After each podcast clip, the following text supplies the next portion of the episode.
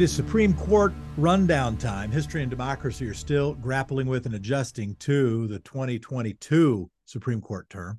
From the Dobbs decision removing federal protection of abortions to West Virginia versus EPA curtailing the EPA's ability to regulate energy, the New York State Rifle and Pistol Association versus Bruen case that stated that strict limits on carrying guns in public violated the Second Amendment. What might the Roberts and Trump Supreme Court do for an encore? Why do I say the Trump court? Well, Trump appointed more Supreme Court justices than any one term president since Herbert Hoover, time that led to the Lochner era that attempted to limit the power of public structures as a precursor to the New Deal. Well, for 2023, the court made decisions that run the gamut from ensuring democracy in the United States to a precedent allowing discrimination against minorities by private businesses. The 2023 Supreme Court will also be remembered for what happened outside the docket with the details of justices living some high life on rich guy's dime. Joining us today to help unpack and analyze is Joshua Douglas, professor of law from University of Kentucky, contributor to the Washington Monthly, author of the upcoming book, The Voters versus Supreme Court.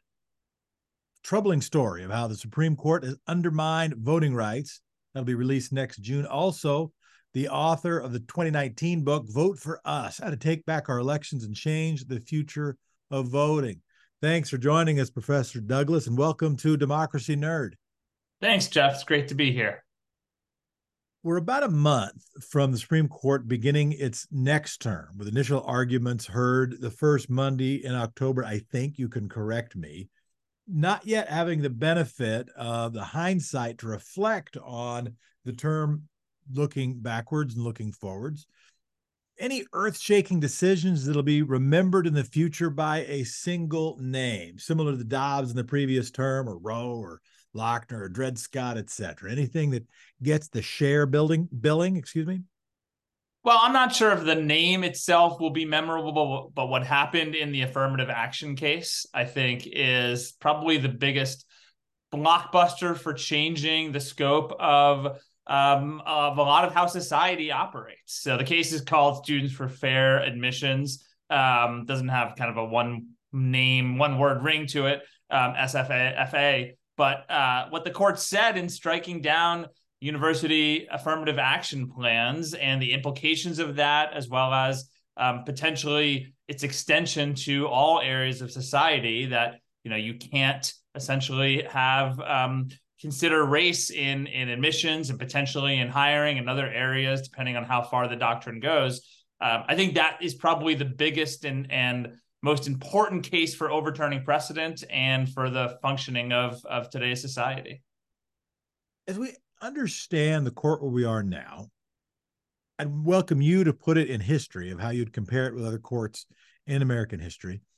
And also, maybe related to that is where do we think of the center of the court? Now, I will say that I think the pursuit of centrism, if one pursues it as an ideology, is a fool's errand, because then your beliefs are structured and decided by whomever decides to adopt a particular extreme, and then you'll move in that direction. That said, in counting votes and what it takes to win the Supreme Court is five votes, and counting votes, understanding who that fifth vote is and who your fourth vote is is pretty important is now the center of that Supreme Court Brett Kavanaugh, the person who vowed revenge from the bench during his nomination process. How do you characterize this court in history and how do you kind of lay it out? Yeah, I mean, I think I think you're probably right that the center is either Kavanaugh or Chief Justice Roberts. Um, and you know, I teach my students. I say, "What's the number one way to win a case at the Supreme Court?" And the answer is count to five, right? So you're absolutely right that that is, you know, what litigants and, and lawyers who argue before the court are thinking about and you know law professors thinking about how the doctrine will move. So and in this court i think it's pretty clear that you've got three justices uh, on kind of the far extreme right with um, thomas and alito and gorsuch. Uh, you've got three justices on the liberal side with um, kagan sotomayor and justice jackson and so you have three that were sort of either in the middle or trying to figure out. So Justice Amy Coney Barrett, um, we don't know for sure, you know, how far right she'll go, but it seems like she's placing herself a little bit more in the the conservative moderate side along with Roberts and Kavanaugh. So I still think this is Chief Justice Roberts' court ultimately. But but here's the other thing I'll say, which I think is really important historically, thinking about the U.S. Supreme Court is that the number one project of the court right now seems to be to aggrandize its own power. That is to say, to to make itself the most important actor in constitutional adjudication and in democracy. Um, and and I think it, doing so in a way that a lot of courts in the past have not done. And I think that's particularly dangerous when it gets to areas like voting rights and uh, democratic representation and and all other areas um, that you know matter so much to the way our society functions. Today's court is, I think, the Roberts Court, but it's also the court of keeping power for itself to decide all of these important matters. So let's get into that. One case that comes to mind is Moore versus Harper. We talked about that with the Brennan Center for Justice a couple episodes ago that determined the so-called independent state legislative theory is not a real thing. Uh, that uh, what hung in the balance there uh, was uh, included the court's ability and and court's ability generally to hold primacy. Uh, make your case that this court is not only aggrandizing its ability to take trips without disclosing them, but is taking its opportunity to aggrandize its own power. Well, here's an interesting case that a lot of people thought the court wouldn't decide, uh, actually, because this was reviewing the North Carolina Supreme Court that had struck down the state's really egregious partisan gerrymander. Um, and so then the U.S. Supreme Court agreed to hear the case after the North Carolina Supreme Court on a 4 3 vote along partisan lines, because the, the North Carolina court elects its justices by party labels. So, on a 4 3 Democratic majority in February 2022, um, struck down the state's map. Uh, and the U.S. Supreme Court agreed to hear that case. But then the North Carolina had elections for the Supreme Court, and two new members came on, flipping the court from 4 3 Democrat to 5 2 Republican. Um, and then within a month, that five uh, majority Republican state Supreme Court said it was going to reverse itself. Uh, first, it said it's going to rehear the case, and then it ultimately issued an opinion reversing itself and saying, no, the state constitution does not protect voters in the way that the court had previously said, um, and that it essentially upheld the map. And so there's really, in many ways, no controversy left for the US Supreme Court to decide, um, or at least a lot of people thought the court would dismiss the case as moot. Um, and yet the court decided to hear it uh, or decided to issue an opinion on the merit. So that's just one little example of how the court, you know, decided, look, it's gonna it's gonna issue a, a ruling on this case. And then when it did issue that ruling, and here's where we get really concerning, is you know the initial uh, media commentary, um, um, and uh, certainly among a lot of people on the left, were sort of breathing a sigh of relief because the court seemed to reject this independent state legislature theory and seemed to say, you know, no, state courts can use their state constitutions to strike down state voting laws. Um, but then Roberts added this sentence towards the end in which he said, but hold up, there could be at times when state courts go too far, where they uh, overstep the ordinary bounds of judicial review.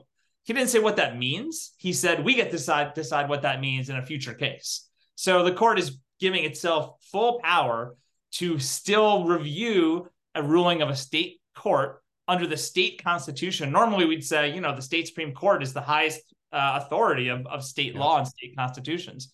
I mean, here the the you know, Justice Roberts is uh, saying, you know, we get to keep this case or decide a case in the future. So, in two instances, that Moore versus Harper case exemplify the ways in which the court is keeping as much power for itself as it can.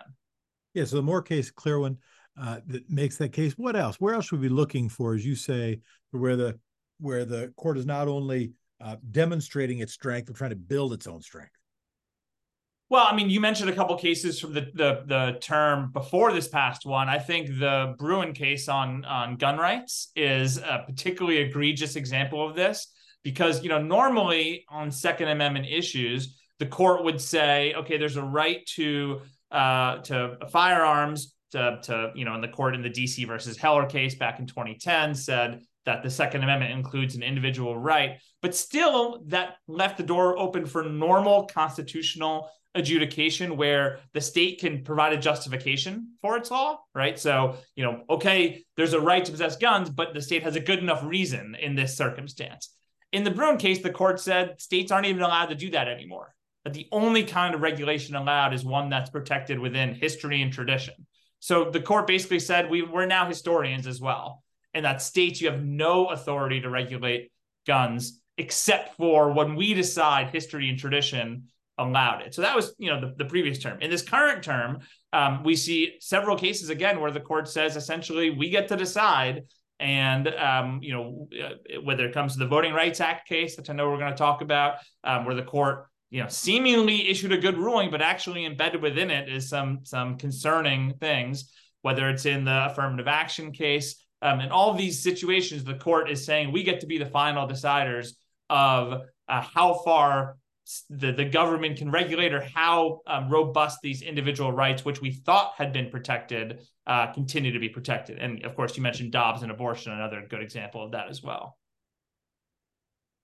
So George Will advocated for one of his books advocated for a new Lochner era. I have predicted one that we will sort of see a roughly speaking, hundred year echo of history. Is that a as you read the court now? Is that an overstatement? Where do you where do you land on kind of where this court will position itself in history? If and as it is, I won't say if it is, as it is, as you say, sort of building its own, building its own muscles, expending its own power, projecting power into the Pacific and the Atlantic.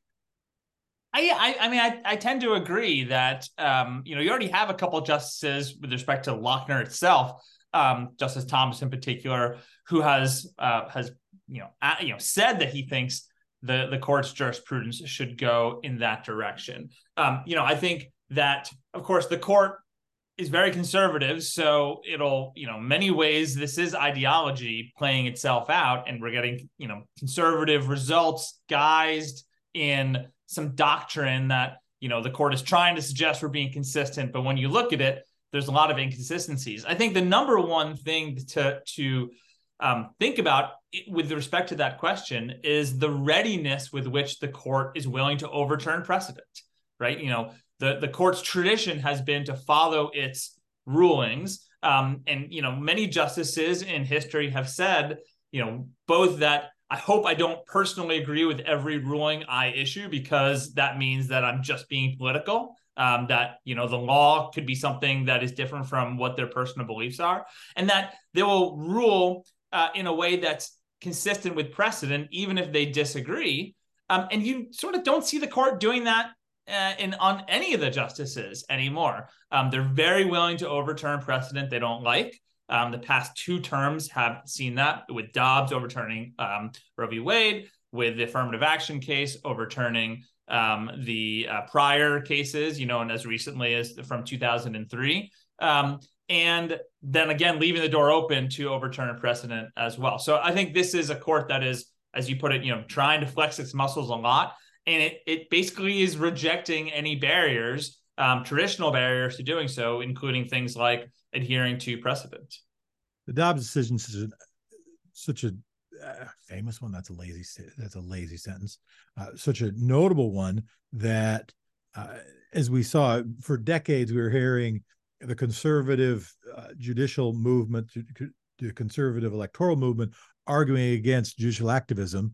The answer, of course, then by uh, the Federalist Society trained responders to Senate Judiciary Committee questioning, when asked about Roe versus Wade, would say Roe versus Wade is standing precedent if you took those two things together, oh, the Federal Society Project is supposed to be against uh, judicial activism and it is standing precedent. Well, put those two things in a mixing bowl. What do you get? Well, about the status quo, maybe nibble, around the edges. Instead, they left out the sentence where they said it is standing precedent and I am here in order to eviscerate it, eliminate it, and change precedent for all time and eliminate one's right to choose. Uh, so, in terms of strengthening the court's power, maybe one of the most historically important examples. You said another thing. You brought up students for fair admissions versus Harvard. Let's go into that case a little bit. Gutted affirmative action for colleges to consider race as a specific factor for student admissions. What either surprised you? What do you find most notable, or or or, or interesting, or at least most uh, sort of importantly actionable moving forward? So there's a lot of things uh, about that case that are concerning and, and maybe surprising. But you know, the first thing I note is that you know my students, when I teach this case, um, and I taught the cases previously, um, you know, the affirmative action cases. A lot of uh, law students coming in don't really understand what affirmative action actually is and what the, the the parameters and permutations are. A lot of people think it's you know, for for college admissions, colleges have set aside a certain number of seats for racial minorities. And you know, back as far back as the mid 1970s, the, the Supreme Court had re- had rejected that approach of a quota. So affirmative action in you know before the SFFA case um, is where a admissions team has to look at each application holistically and can use use race as one factor among many to enhance the classroom environment for all essentially. So you know just like in the courts used the had used the example of like you know someone who's a virtuoso violin player add something different to the classroom mix. And someone who uh, has an underprivileged background or who's a racial minority also add something interesting to the mix. And and admissions team can look at that holistically. And that's essentially what the court had said in 2003 so now you get to this harvard case where um, Harvard had, had been very careful. In North Carolina, it was two different uh, cases, companion cases. And both schools have been very careful about the ways in which they used race. It was not a quota, there was not a certain percentage of minorities uh, as the goal. Um, it was okay, one's status as a racial minority is a factor that can be considered in uh, the use of uh, in admissions. And you know, this has been a project from the right to try to dismantle um, any sort of racial preferences in American society. Um, uh, this guy named Ed Blum had engineered a lot of these cases, including the Shelby County Voting Rights Act case from 2013, as well as the affirmative action cases. So um, it's important to, to, when thinking about what the court did in striking down the Harvard plan, is understanding that the Harvard plan was, you know, use race somewhat minimally and also in a very individualistic fashion. And the court basically said you can't do that either.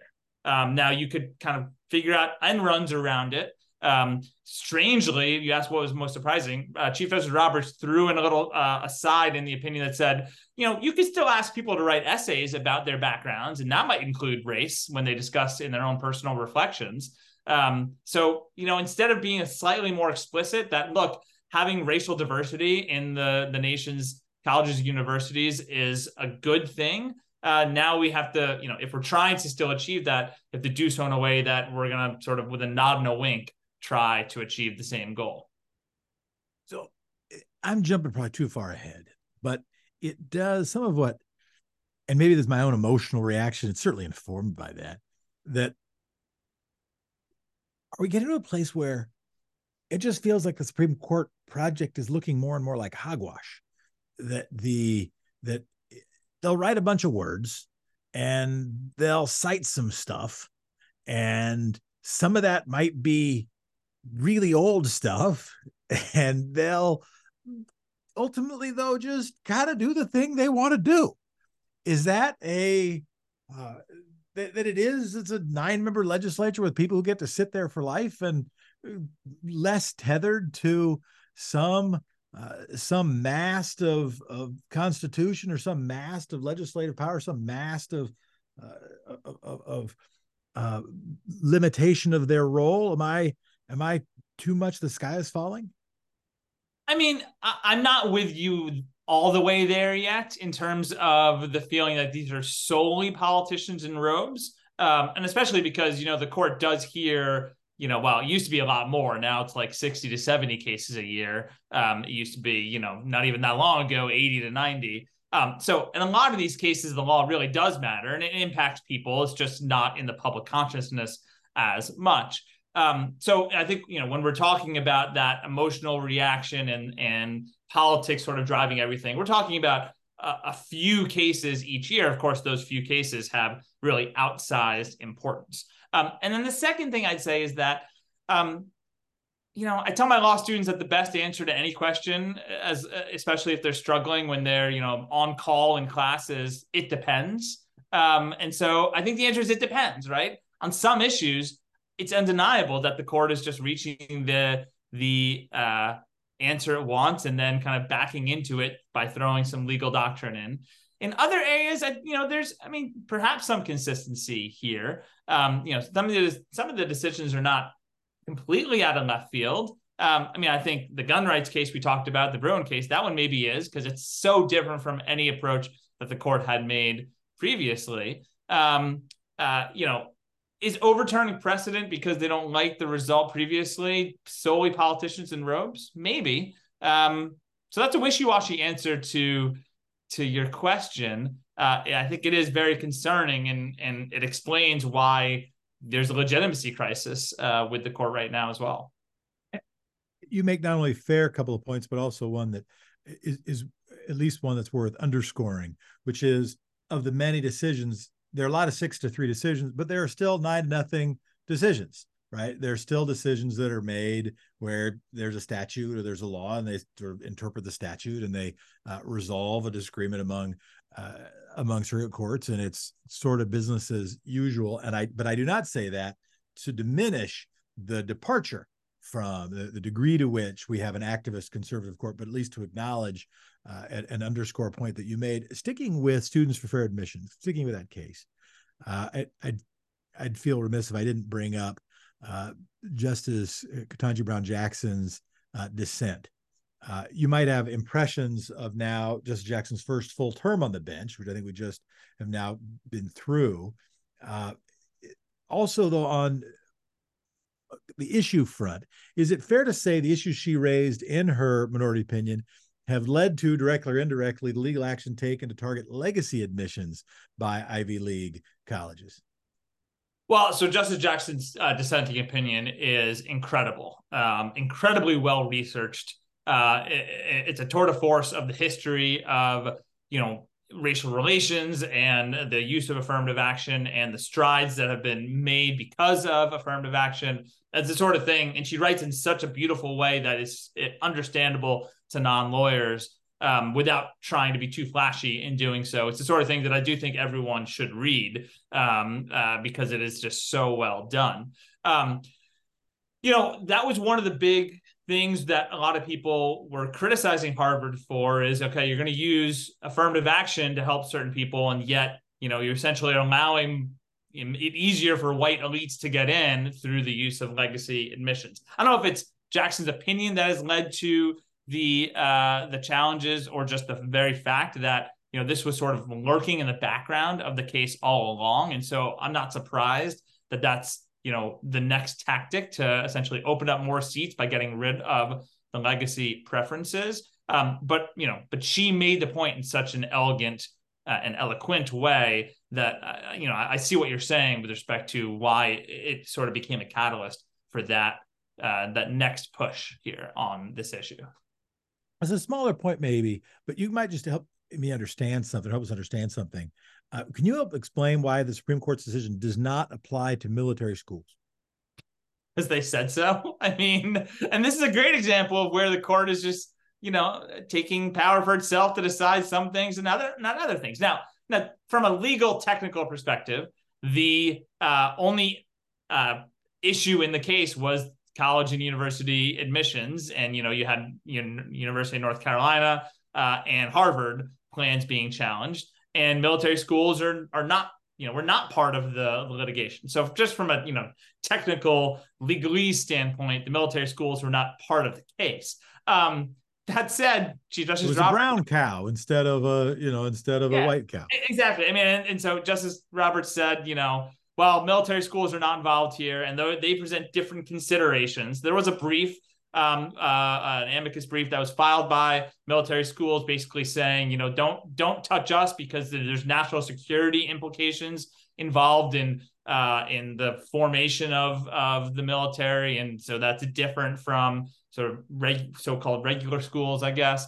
Um, but that's a great example of Roberts just sort of deciding to decide or deciding not to decide um, because he said so. Um, it's it's hard to find a principled reason for it.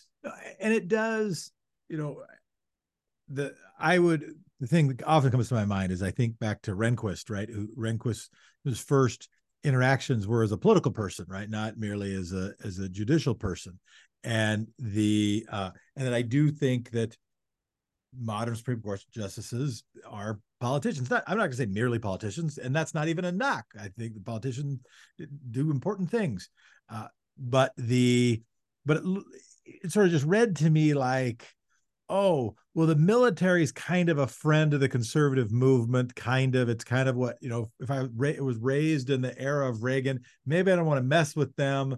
And, and it really did sort of seem like the kind of thing a senate would do just create a carve out right? Because some constituency that was part of your constituency would ask of you and then you say okay yeah we can put that in the bill. And that's what it seemed to me but again you know i, I may look through this too much as through my legislative lens and too little through my you know sort of legal lens yeah, I mean, again, th- there is a you can make an argument for why it's different, right? Because you know Harvard and UNC are not necessarily sending all their graduates into the military, um, and you know serving in the military is kind of a unique thing that requires a different set of considerations, especially Which, you know. And the, the reason I mean, that, therefore it should have discriminate. If his argument is therefore it should have to like the, the, the his big quote, the best way to uh, stop what was I want to make sure I get the best rate to stop discrimination on the basis of race is to stop discriminating on the basis of race. So it's okay if the military does it. I don't. I mean, I, you know, I just yeah. kind of don't understand. So, so the one thing I'll also say is that there is a line of Supreme Court case law in which the court has said we defer even more to military judgment.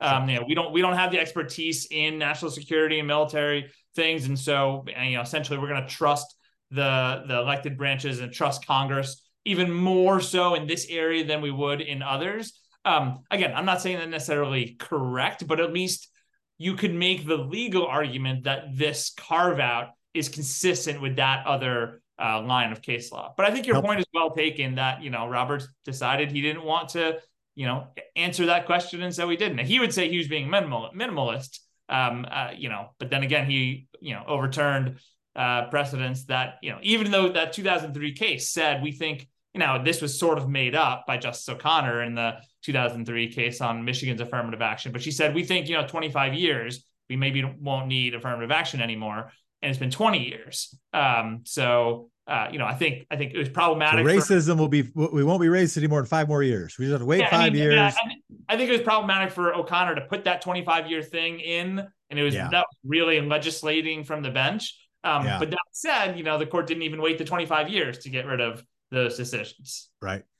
Let's keep on with the rundown. Let's go to the 303 creative case. The majority determined that the First Amendment allows private business owners to deny services to LGBT or LGBTQ sexual minorities.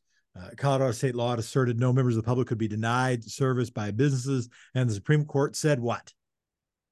Uh, I mean, yes, you can deny services. Uh, essentially, is what the court said. Um, that you know uh, and it's what's weird about this case is that it was couched as a first amendment compelled speech case right that Lorie Smith this uh, website designer uh, was saying she didn't want to be forced to make a website which is her speech similar to the, the baker in colorado who said you know the my wedding cakes i bake are a form of art uh, but of course lurking in the background uh, of this is religious liberty that well, Lorie yeah. Smith said she wasn't going to do it because uh, she, you know, to her supporting same-sex marriage would violate her religion. And the court basically said yeah that that's okay. Um, and it raises lots of implications for what kind of discrimination is allowed um, ones that the court really didn't answer in that decision.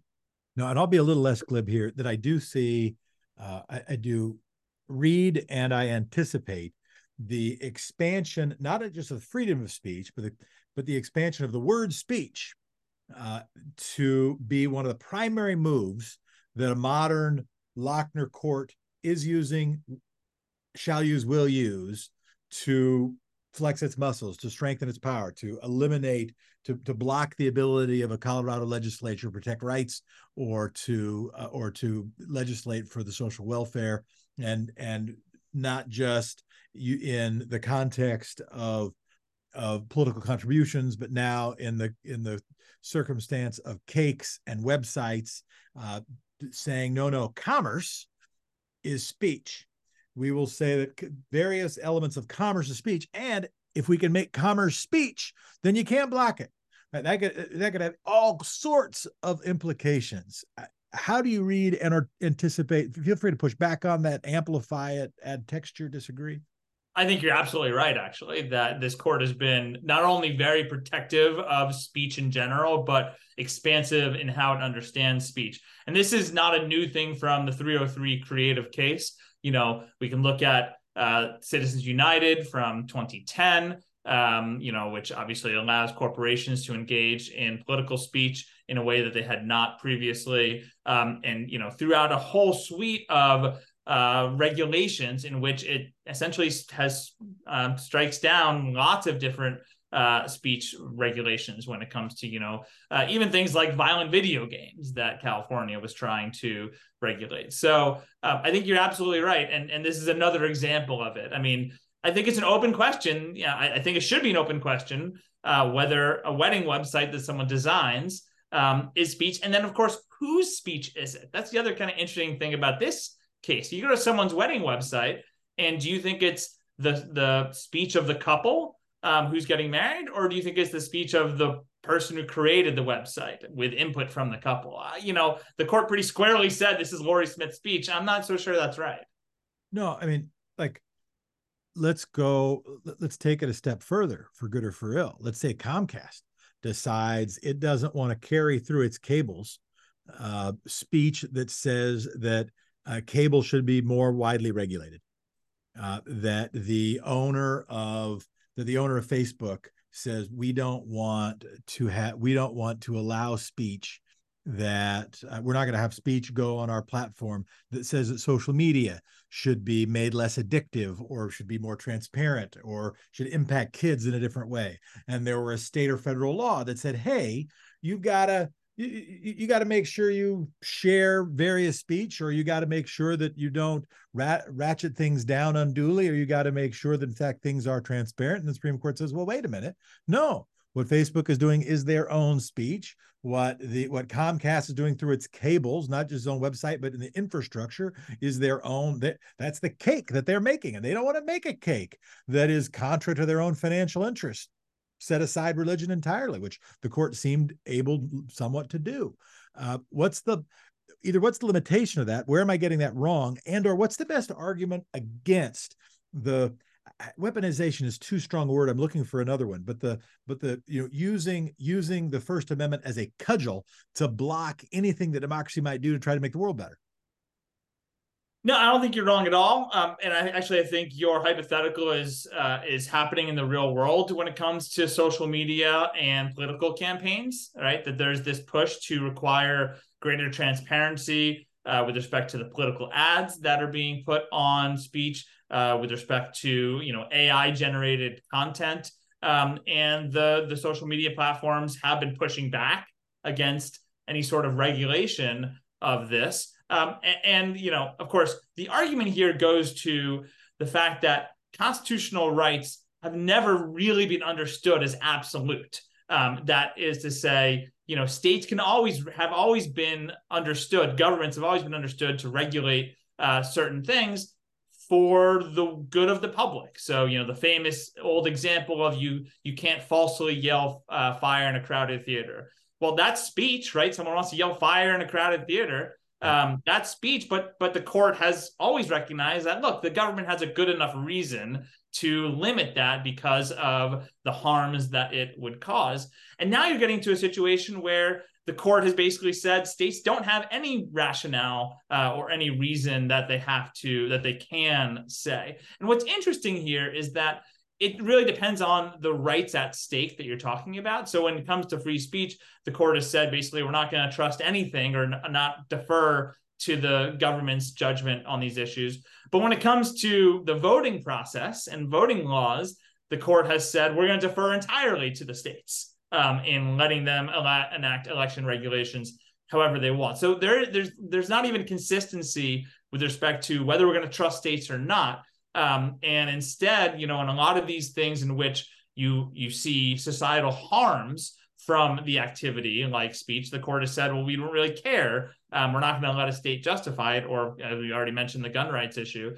Um, but when it comes to representation, the court is saying, well, we're going to trust the politicians on that. Um, and so, you know, it, it, it is there's there's a real disconnect there in terms of what's going on. But you know, the best yes, the what's the best argument to, to push back against that is yeah. that you do have these societal harms if you don't allow this kind of regulation. Um, you know, it's about skewed democracy. I think is is the best way to think of it. Is are we going to let you know the few outweigh the many in the soapboxes that they have, the loudspeakers that they have, um, or can we allow the government to to try to even the, the playing field a little bit?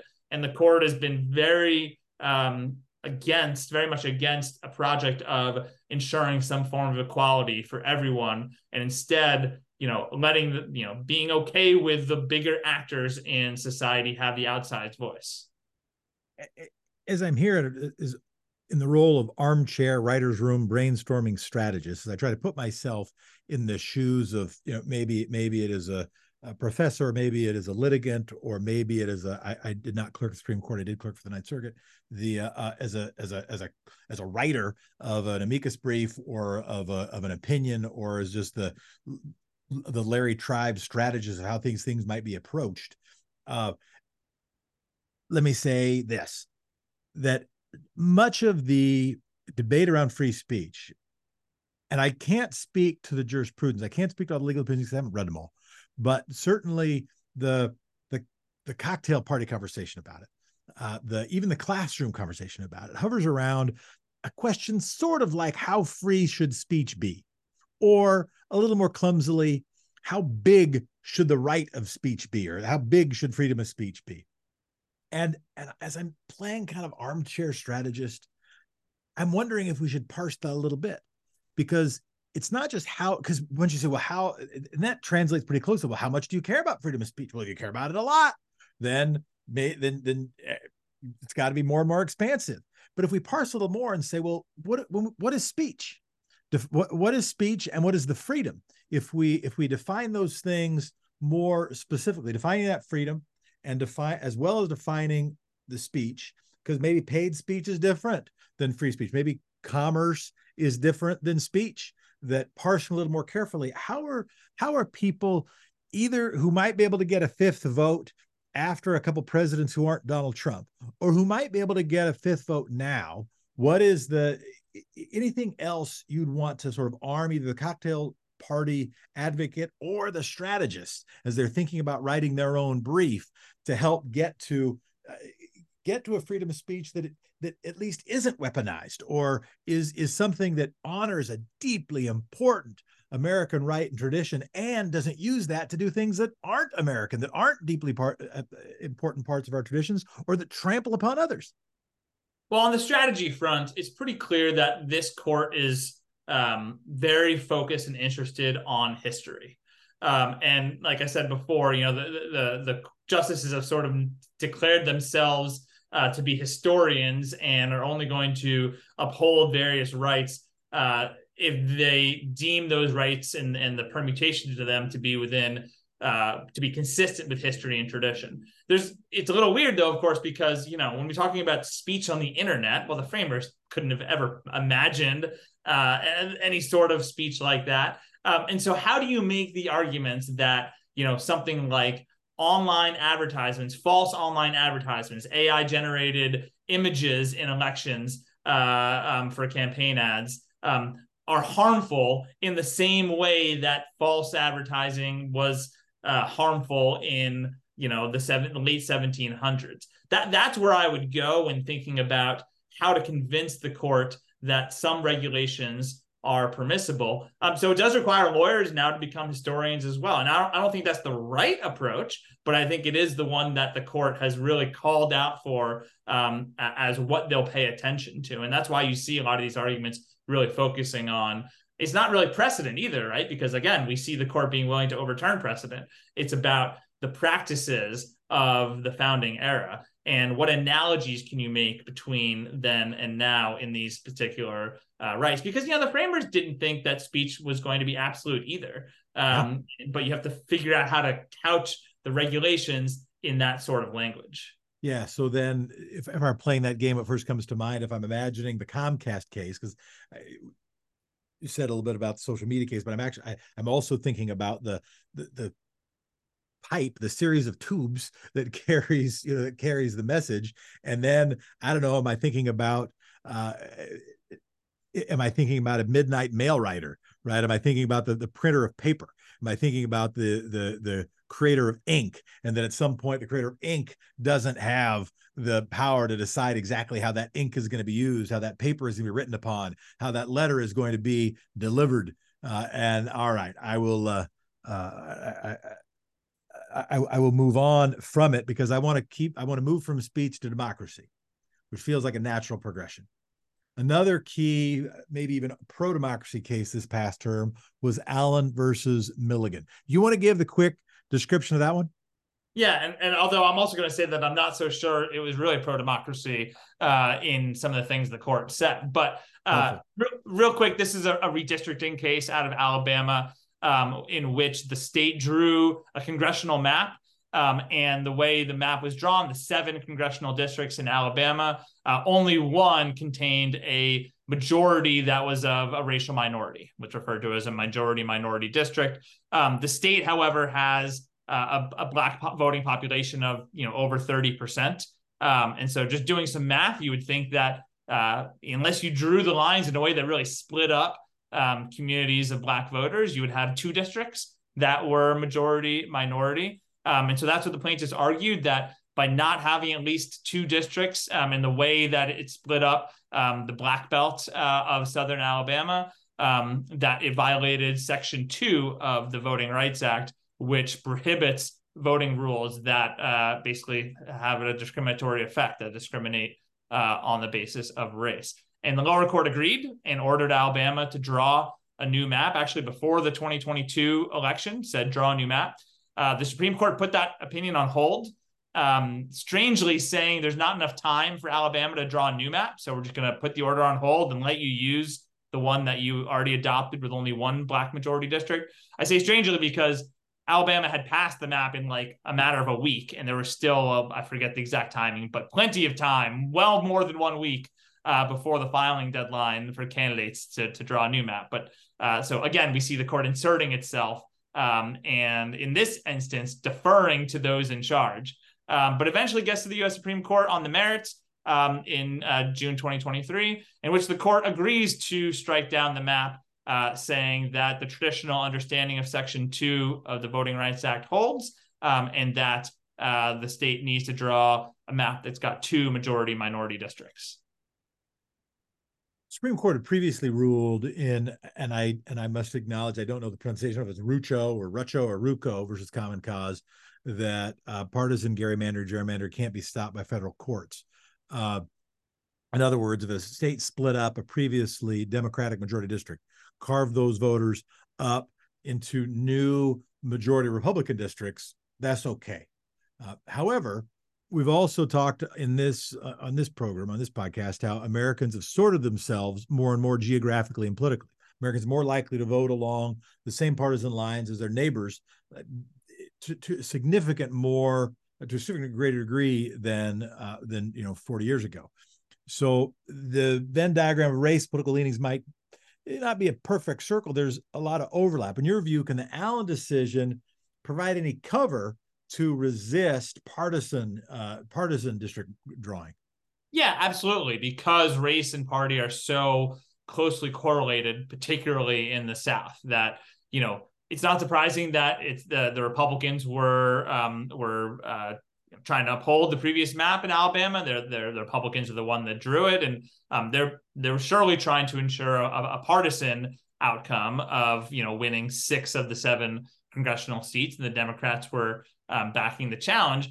That said, you can't deny the history of racial discrimination in this country and not having meaningful meaningful representation for minority communities is one way in which we've perpetuated structural racism in this society. So, although race and party are correlated, and a Section 2 of the Voting Rights Act claim would be a way to attack a map that's unfair on a partisan basis, you're also un- uh, attacking the unfairness in minority representation, uh, which again simply perpetuates uh, the, the, the racism that we've had more explicitly in uh, previous uh, decades, and you know still ongoing, if if perhaps slightly more implicit uh, today. Speaking with Allen decision for a moment, it appears, or is it fair to say that it appears that Alabama may not be taking a bunch of steps to stop packing black voters into a single district? And and it brought to mind, not to my mind, but to Kyle Curtis, our producer, the Andrew Jackson's alleged quote: "John Marshall has made his decision. Now let him enforce it." Uh, if Alabama resists efforts to draw new district district lines, uh, how is Allen? What is done so that Allen is not a otherwise sort of hollow victory? Yeah, I mean, so Alabama passed a map that did not adhere to uh, the the decision um, uh, in terms of drawing sufficient uh, a map with sufficient minority representation, and so it's going to get challenged and may go back to the Supreme Court. And it'll be very interesting to see if the court has some backbone on what it said. And, and here's why I say the decision might not be actually pro democracy to begin with. So that case was a 5 4 ruling. Um, and Justice Kavanaugh wrote a concurrence in which he said, although I agree with adhering to the precedent that the court pointed to, and and uh, uh, he said, you know, this is precedent about a statute as opposed to a constitutional ruling. So the that's why you know precedent is perhaps more important to adhere to than you know the Dobbs case, for example, which overturned a, a constitutional understanding. Um, uh, Kavanaugh still said, you know, it might be that we shouldn't let the Voting Rights Act Section Two uh, exist forever, and that there maybe maybe is a time limit for how long we need the protections of Section Two to ensure sufficient minority representation. He basically provided a blueprint for the next challenge. So, you know, what I think would happen is Alabama pass this map, it's going to get challenged, and then they're going to argue uh, to the court that Section 2 is unconstitutional based on it's been around too long, that, you know, conditions have changed so much that we no longer need um, this federal oversight to ensure minority representation. And of course, look at the great strides in uh, black representation since the 1960s and the and black voter participation uh, since the 1960s. As John Roberts said in the Shelby County case, things have changed in the South. Um, and so, you know, Ra- uh, Kavanaugh left o- open this door, uh, and he was the fifth vote to say, okay, no, you know, Alabama didn't make the argument previously that time has run out on Section Two, but now they're making the argument. Um, and so that that's uh, you know whether how do you count to five? We'll see. I want to get at least two more things. I want to get to your book and your upcoming book, and I want to also though talk about uh, the off the court stuff. That uh, if well, I'll I'll cite my wife, uh, who cares a lot about politics and democracy, is not a is not a lawyer, recovering other otherwise, and just sort of thinks the Supreme Court is hogwash. She would use harsher language. Uh, she thinks how are, how does anybody think that these folks are legitimate? And she does it based on, of course, you know, she she uh, more uh, more probably personally takes the decision in Dobbs than I have the emotional capacity to take. Right, I'm not in the same, don't have her lived experience, uh, but the uh, but there is a question of legitimacy, and she wonders, know, she speculates how how does John Roberts, why does he, why would he want to be why would he want to lead the court that was the was the bad guy court? And I'll use the word guy on purpose, the bad guy court for all of history, or one of the worst courts for all of history. Well, he wouldn't want to do that. And that ends up maybe defining how we count to five, for instance. Uh, and most of that is in the context of the decisions that are made, of the opinions that are written. Then there seems to be some other stuff going on that if we're worried, ultimately, if we're worried about, that an anti-majoritarian system of government, that is an anti-democracy system of government, that is a pro-oligarchy and plutocracy system of government, and that one of the tools for that is buying presidential elections, stealing Supreme Court seats, packing a Supreme Court with six votes, and then doing it by not only buying off elections, but maybe even by buying off Supreme Court justices, it starts sounding like the stuff of a bad novel. It starts sounding like the stuff, oh, wait a minute, this isn't just this isn't just partisan sniping. This isn't just something so that MSNBC or Fox News has something to talk about or that we have a topic on a podcast. This starts to sound kind of scary and kind of bad. Uh, comments. What a terrible question I just asked, but I've at least got feelings and thoughts on the subject. Yeah, I mean, there, there's clearly a legitimacy crisis at the court. Uh, there's clearly an ethics problem at the court. You've got these, you know, news reports about Justice Thomas, um, you know, getting private you know plane rides with his buddy. Um, you've got uh, issues involving uh, Sam Alito Um, and so th- there's clearly an ethics problem here. Um, you know, that said, uh, I think that having um, uh, a long-term appointment is probably good for the court in general. Maybe not lifetime. I think you know a term limits would make some sense for Supreme Court justices. Um, you know, 18 year year term limit, so every president gets to choose two. This also, you know, would would avoid this you know sort of craziness that the whole world changes and doctrine changes because a justice da- happens to die at a particular time, right? You know, imagine if uh, if uh, Merrick Garland had actually gotten through when he was nominated in, in you know uh, end of February of 2020, uh, and if Ruth Bader Ginsburg had not died in October and, and or September, I guess it was uh, of 2020, right before the election, right, the court looks very different uh, today than than it, it does now. Um, so uh, so there's an Pelican problem. brief needn't be how it works. Denzel Washington or whoever the character was imagined when the book was written, uh, thinking the court was going to be shaped by murder. That doesn't need to be how it works.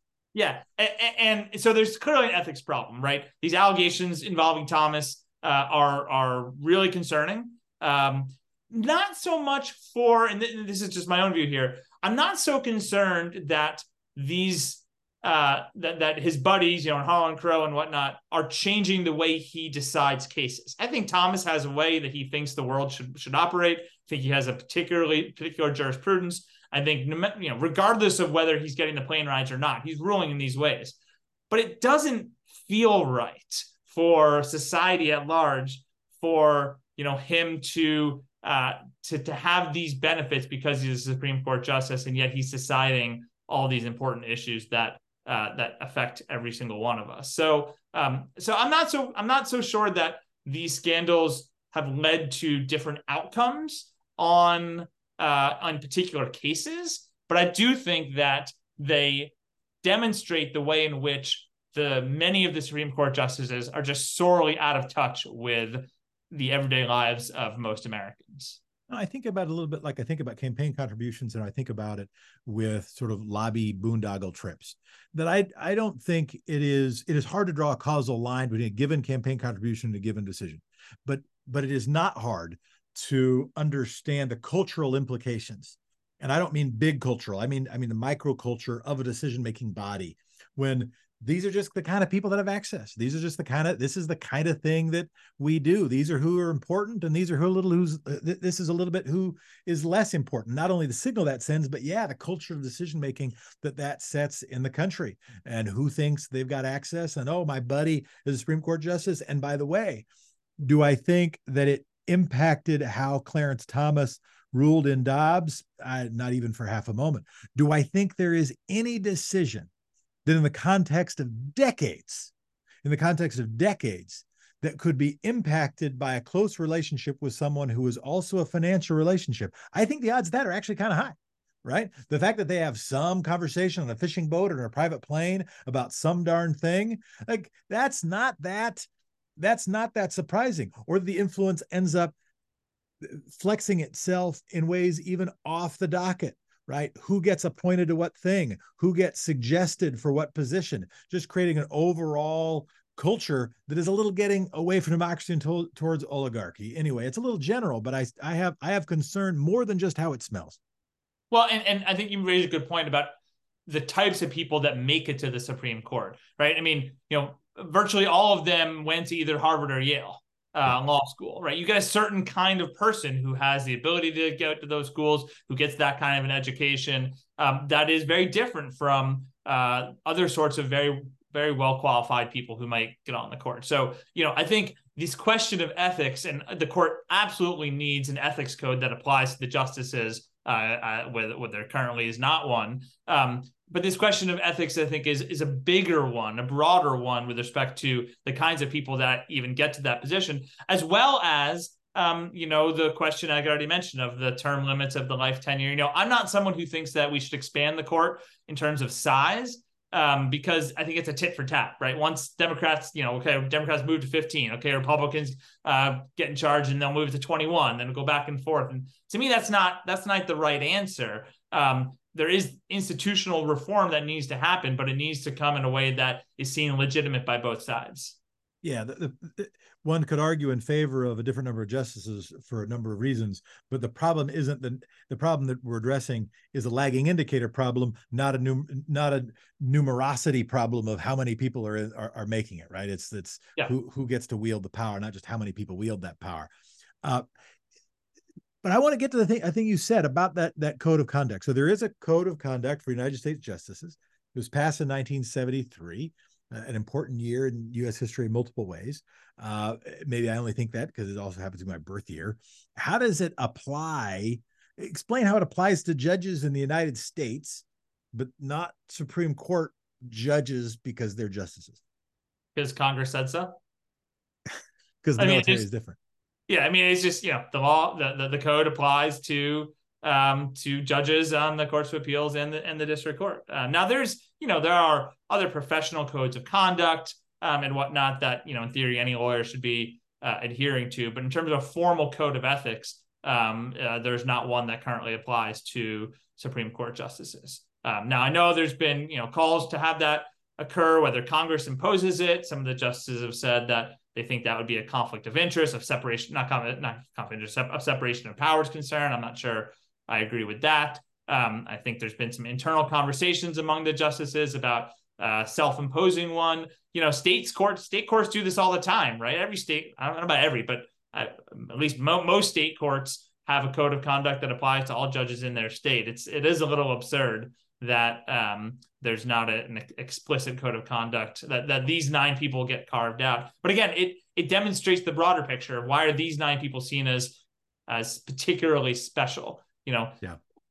Again thinking about institutional design. Why not have the courts of appeals judges the, the circuit judges um, sit by designation on the U.S. Supreme Court. Yeah, that's my favorite. My, my, my my favorite is is a you still get a lifetime appointment to be a federal judge uh, and to be a federal appellate court judge, but that doesn't mean your whole life has to be spent on the Supreme Court. And you know, pick yeah. a pick a number of years there, and either you rotate on, rotate off just for that period, or or it creates a pool that's even a little broader than that. Right? I think there are a number of a number of, of steps in that direction. And I do to the reformers who listen, I do say like I, I think louder on reform. I think more power towards reform, more energy towards reform, and be really smart on the kind on the kind of reform you want. Right. Be and and that kind's got to actually get to solving the problem, and not just the problem of one's particular political predilections, but the structural decision making problem. Uh, yeah, and and just to that point, let me add that in my Please. own view, maybe this just comes from my perspective of being in a very red state of Kentucky and having had some success working with the Republican Secretary of State on voting laws. And you know, during the pandemic, Kentucky made national news of this is how to run an election the right way. Um, we have a uh, we have a photo ID law for voting, but it's considered the most mild form of photo ID in the country. Um, and I helped to kind of craft that law and get a lot of provisions that were really fail-safe mechanisms. Now, I don't think photo ID laws are a good idea, but the writing was on the wall that it was happening in Kentucky. And so, how do we get it to a point where it's going to harm as few people as possible if we have to have a law? And I think we were very successful. That's all to say that I think if you go to the kind of extreme of what you want on the left, then you're going to get nowhere. I do think still compromise um, is important to achieve a meaningful and lasting reform um, you know, in a country that is dominated by the right currently. Well, at least in terms of the political structures, not uh, not no, yeah, not not the electoral majority, but the right. but the in right. terms of the, who wields power economically, yeah. religiously, militarily, uh, in terms of ownership of media, in terms of seats on the in, in terms of seats in the uh, on the Supreme Court in terms of presidency, the presidency over the last hundred years, et cetera, et cetera. Really, since really since Tip O'Neill lost Congress or LBJ lost Congress, it's kind of been sort of that way. But uh, you know, one of the reasons I think, and I'm going off topic a little bit, but one of the reasons I bring up the Lochner thing is that if we read the voting habits of younger Americans, if we see and we think of younger Americans as sort of a leading indicator of where the country uh, may be headed, it's one of the reasons why I could imagine as, as if I were a right wing strategist, I'd really want to lock in some stuff for a long time so that the blowback from Dobbs and Trump didn't come back and bite me down, you know, for at least more years down the road. I do want to ask this. Uh, what concerns do you have so about court legitimacy? And I kind of, I kind of wonder if court legitimacy matters. Like, what happens if the court is not legitimate? Therefore, what? Right? Like, is it then they're governors who don't have uh, don't feel they need to do what they're told? Is it that presidents don't think they need to do what they're told? Is that ultimately, but practically speaking, what is our concern about legitimacy? Right now, I, I should say right now, it was two months ago, Gallup poll 75% of Americans said they lacked confidence in the United States Supreme Court. Uh, why does that matter? I think for two reasons. I mean, one, of course, uh, you don't want to get a situation where people are just openly defying Supreme Court orders, right? The, the, the court requires its legitimacy requires that people kind of adhere to the decision. You know, lots of people hated the Bush v. Gore decision, but people accepted it, um, including Al Gore himself. Um, and that led to a transition, uh, a peaceful transition where there wasn't violence on the streets. Right now, we had violence on the streets on January 6th, uh, 2021. Um, but, you know, if we want to have a peaceful democracy, then you need to have a, you know, people accept court decisions even if they disagree with them. And if you get so many of these in which the court feels illegitimate, then you get people, you know, in the, just on the practical sense, not adhering to it. And then again, of course, I think there's just the confidence in the government uh, in general, right? We want to live in a society in which uh, governmental uh, bodies are are seen as uh, as properly representative. Now, the Supreme Court is not a representative body, but in, it's actually supposed to, to be anti-majoritarianism, uh, anti-majority in terms of protecting the rights of the political minorities. And when you don't get that, again, you get sort of undermining of the very idea of democracy. Um, you know, why did why did the, the the Trumpers take to the streets on January 6th? Because they didn't trust the government institutions and they were refusing to accept uh, their electoral loss um, that's where you really get break, a breakdown of democracy. So there's kind of the practical: are people going to adhere to decisions? I think people still have been, even if they disagree with them. Um, but that leads to a very concerning place for democracy as a whole. You got a book coming out, "Voters versus the Court: The Troubling Story of the Supreme Court Has Undermined Voting Rights." I think I added the word Supreme Court into the headline title when I introed the very beginning of our conversations, but it's voters versus the court troubling story of how the Supreme Court has undermined voting rights. Uh, I think that's getting published next year. Yeah, it's coming out next year. It's a follow up to your book uh, a few years ago, Vote for the US or Vote for Us How to Take Back Our Elections and Change the Future of Voting. Uh, any teaser you want to give about what to expect on the upcoming book or anything that's surprising you in your research and your work on it? Yeah. So the, the book is a little bit of a follow up of, of the first book, uh, Vote for Us. The first book is kind of a, a, positive story about democracy. It's about the good news in voting rights. Um, and when I tell people that, they think the book's not even a page long because is there any good news in voting rights? But actually, there is. There's been a lot of movement um, on the ground. You've talked about a lot of some of this stuff before, I think, um, on the ground with respect to making the voting process easier, more inclusive, more convenient um, through various reforms like vote by mail, ranked choice voting, lowering the voting age to 16. And so that book tells the story uh, or the stories of democracy champions all over the country promoting uh, this easier voting access. The next book is not so positive. Um, the, the, the book, the, the, the voters versus the court, um, basically tells the story of how the Supreme Court has really undermined voting rights. You know, in the 1960s, uh, the court had upheld the fundamental right to vote as the most important right in democracy, that everything starts with the voter.